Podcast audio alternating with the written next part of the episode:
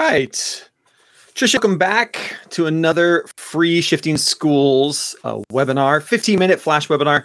This will be the third one in a series of three, and we're looking excited to dig into media literacy today. And I have to tell you, probably shouldn't tell you this, I've already shared this PDF with like four different people before we've even released it. So uh, it's such a good PDF that, you know, and I think right now at the beginning of the year, media literacy, SEL is such a focus in our schools, and media literacy is such a huge part of SEL. Um, I think this is really the right time to be talking about this and, and getting this resource in the hands of teachers. Absolutely. I couldn't agree with you more, Jeff. I feel like media literacy is only going to become increasingly more important. And that's why I'm excited that we're just taking 15 minutes to really just dig into some routines. And again, folks, just a reminder Jeff was mentioning this is based on one of our free resources in our free resource library that you can access by heading over to shiftingschools.com and then selecting resources, you'll find over 60 free guides. I also want to mention um, again, our podcast was going running strong all summer. We actually did not take this summer off from podcasting. Um, we had some great conversations. If you took your summer off from podcasting, uh, from listening, you might want to just check out. Uh, we had some really interesting guests talking about emerging careers and, and new sort of um, I think, new sort of interesting lines of work that certainly were not around when I was a kid. So yeah. um, some some inspiration for sure for young learners. And Jeff, we also have a really interesting series coming up on the podcast. Yeah, so starting next week, this is being uh, released on August 17th. So starting next Monday, we have a three part series all around data literacy. Uh, we get to talk uh, to Dr. Matt, who wrote a book about finding data that you have in the classroom to support student learning. We then have Alan on the podcast who's talking about data stories. Great conversation with Dab uh, with data stories, and then Gabriella is going to be talking about data visualization. Uh, the third episode in that. So it's all about data. And the thing I love is those conversations aren't just about math every single one so far of those conversations talks about how we have to use data in ELA, in social studies.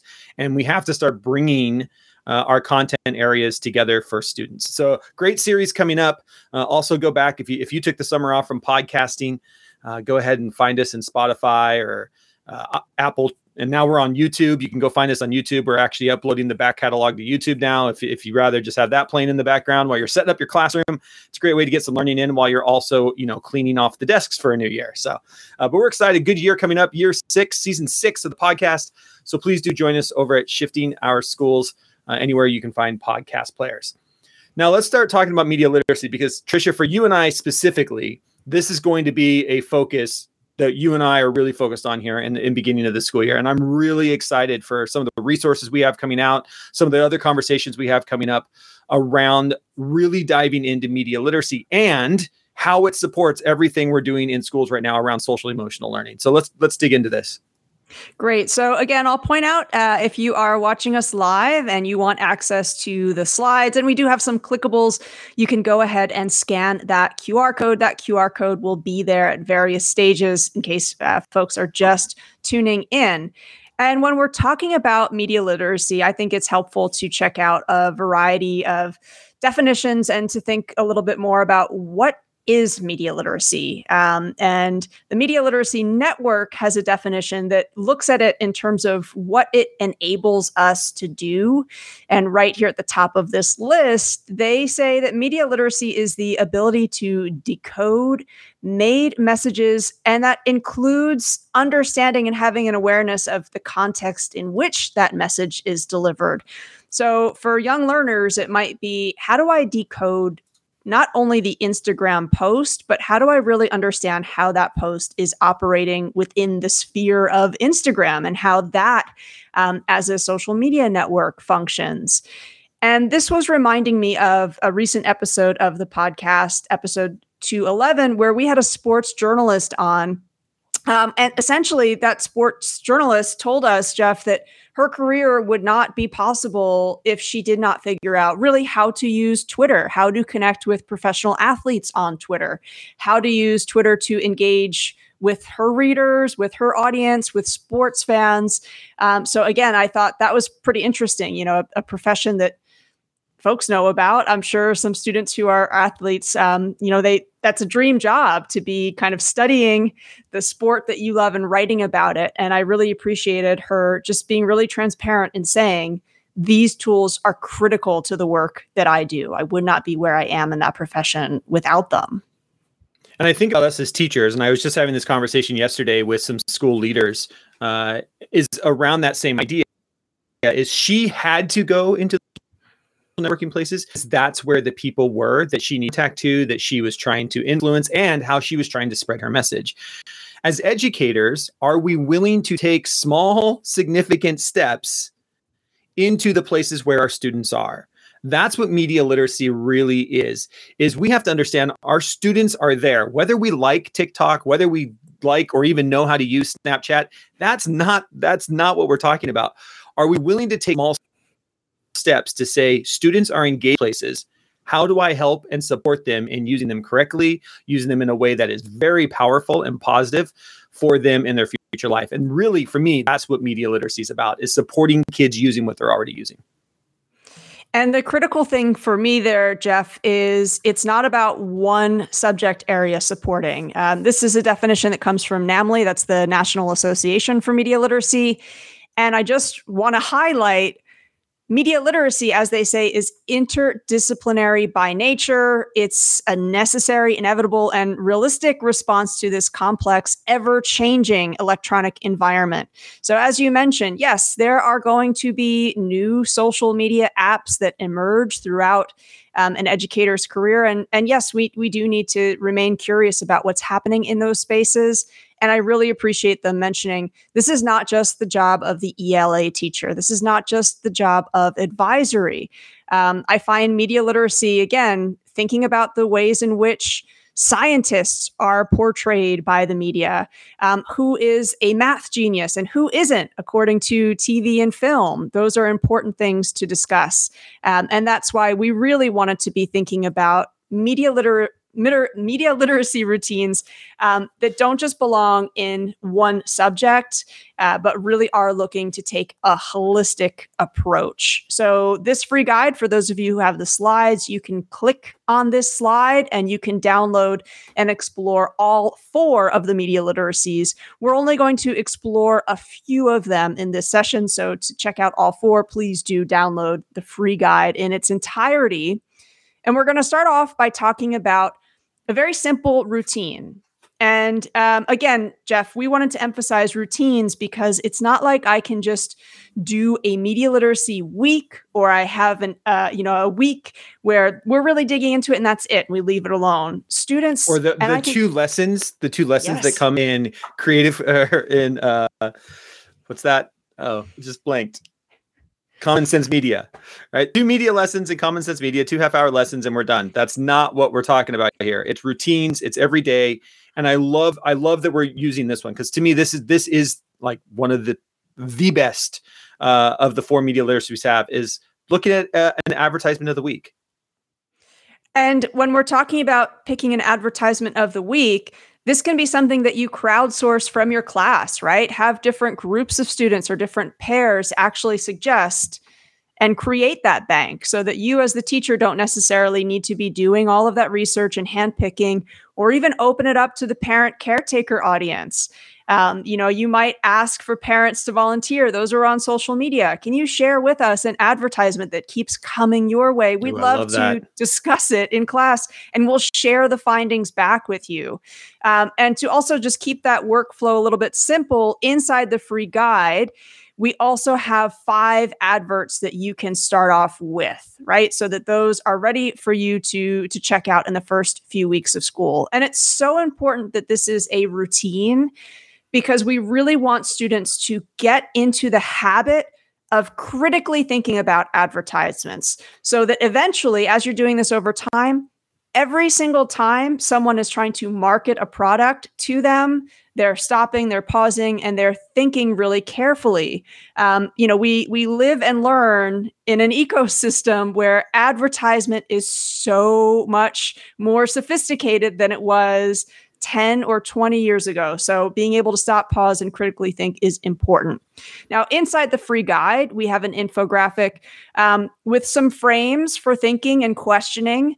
And it might be when you do this routine advertisement of the week, you don't go through all of the frames. Maybe you you pair the frame with the advert that makes the most sense. Maybe you ask the students which one makes the most sense to think about. Is it looking at the camera angles that are used in that advertisement and questioning the way that angle is supposed to signify uh, who's maybe in a position of power or who's getting attention and who's not? Thinking about the text. How is text being used? What is it that the advert is telling us directly? What aren't they telling us directly? How are they trying to persuade us? What approaches are they trying to use and why? Repetition. Which messages, words, images, scenarios are repeated again and again and again? What is it that that advertisement so badly wants us to remember? Why do they need us to remember that? And then lastly, what is it that this advertiser assumes about you, the audience, about each of us specifically? What research does it appear that they've done about you? What makes you think that? So, in practicing these questions over the weeks, we're hoping that when students are coming across advertisements on their own, they're always stopping and thinking critically about how that advertisement is trying to work and why. Now, media literacy is not just about consuming, it's about creating too, Jeff. And I know that you're a big believer of that, that we have these amazing tools where students are not just, you know, passively consuming, but they are makers. Yeah, and I think there's there's so much in this. Uh, we have to understand that kids are being bombarded by advertisements that we don't see in your Instagram account in their you know in tiktok the where they are spending they are seeing advertisements every day and we cannot get into that specific child's instagram account to see exactly the advertisements excuse me that they're seeing but what we can do is take advertisements that we have and say i don't know places like youtube have these conversations so that when students see those advertisements for themselves they start to ask these critical questions and as we know, there's no better way then as you start thinking about this and you start really breaking down the text and the angle and the persuasiveness and the repetitive motion to then turn around and have students create one of these. That's why create is at the high end of Bloom's taxonomy. It's one thing to consume it all, analyze it, evaluate it. It's another thing when all of a sudden now you have to create something based on the knowledge that you know. And I, I just love that idea of flipping the script on kids and saying, okay, now you go create something that's persuasive, that looks at camera angles and, and really dig into this. And we have the tools in our pockets to do this today. And again, in terms of it being a routine, creating the advertisement it might happen at the end of a unit right maybe it's part of that end of unit that end of project reflection or it's at the end of the term where again students are going to be building it themselves so inside our free guide we have resources with examples and we have resources and examples in terms of what they might actually build to get students thinking about how you might integrate this. Um, and what I love about this as a routine is I'm not going to ask my students to create an advertisement and then just I am the audience. No, I would share this across the classes. Maybe I would ask another class to partner, or if I teach the same subject in multiple classes, groups are basically going to create like a little bit of an advertisement gallery and we'll check one another's out. Um, it might also be an advertisement that I use in a parent teacher caretaker conference, right? Where, all right, let's let's show the advertisement to uh, you know to the adults in your life and and you tell them a little bit of the behind the scenes and how this speaks for some of the learning that we did. But giving an authentic audience is really powerful maybe again i even look at having my own we have our class social media account And we're creating advertisements that go out on our class Instagram account or our class YouTube channel, right? And I can have some other class partners around the world, even, um, who are then going to give us some feedback on the advertisements that we've built. And one of the things I love about what you're saying, and I want every educator to hear this I'm of a certain age that when I hear the word advertisement, I think of television. So the what has replaced television? YouTube. Okay, so my kids are going to make an ad and they're going to upload it to YouTube. But we also need to think of all the different genres you could open up and allow kids to do. You're going to have students in your class who, for better or for worse, love TikTok. What if they created a ad specifically for that platform? They don't have to upload it for that platform but it's going to be in the style of that genre. TikTok has its own style of advertising, or it might be Instagram. It could be an Instagram reel. It could be an Instagram short. There's all these different genres that you could allow students to make the advertisement in. It's not the 30, 60 second Super Bowl commercial that we see, you know, the one time we see commercials on TVs these year, this, you know, this time open it up to your kids. Where do they see ads and what might motivate them to say, I want to make an ad like Instagram? I want to make an ad like I see on TikTok. I want to make an ad like I see in Snapchat. What could you do in Snapchat to be able to push a message to your friend group? So we we as educators have to like put ourselves back into and out of my oh I grew up in a black and white television. When I think of ads, I think of TV, and start thinking about what are all the genres that are possible that I could have students be making and get them excited about doing a project like this. To me, that that's where this whole the culture into our classroom really starts to take off. 100% couldn't agree more.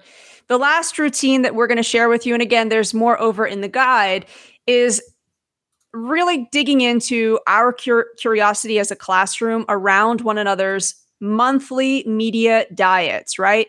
Our students are consuming lots of different media in lots of different types. So, this as a journal template is editable inside of our free guide. You can make a copy and you can change it up. We have preset it so that it looks at video games and it looks at TV, film, YouTube. And for those categories, there are different prompts. This is not all of them, but these are a few of the questions. So, an example is Does the producer of this piece of media think the audience? Do they think that audience is smart? That's you. What explains your answer? Um, so, again, having students just they're going to document over the course of the month what's some of the media that's been a part of your monthly diet. They're listing that, they're linking that in. And then maybe twice a month, I would have my class stop, pick a prompt Maybe I conference with them. Maybe this is a small group discussion. Maybe they write it out a little bit more. Maybe I go subject specific with this. Where within the media that you consume do you see messages? If I'm teaching PE, about what it means to be healthy, what it means to be active, what it means to be an athlete. I could do the same thing with science, with math, with any of the subject areas.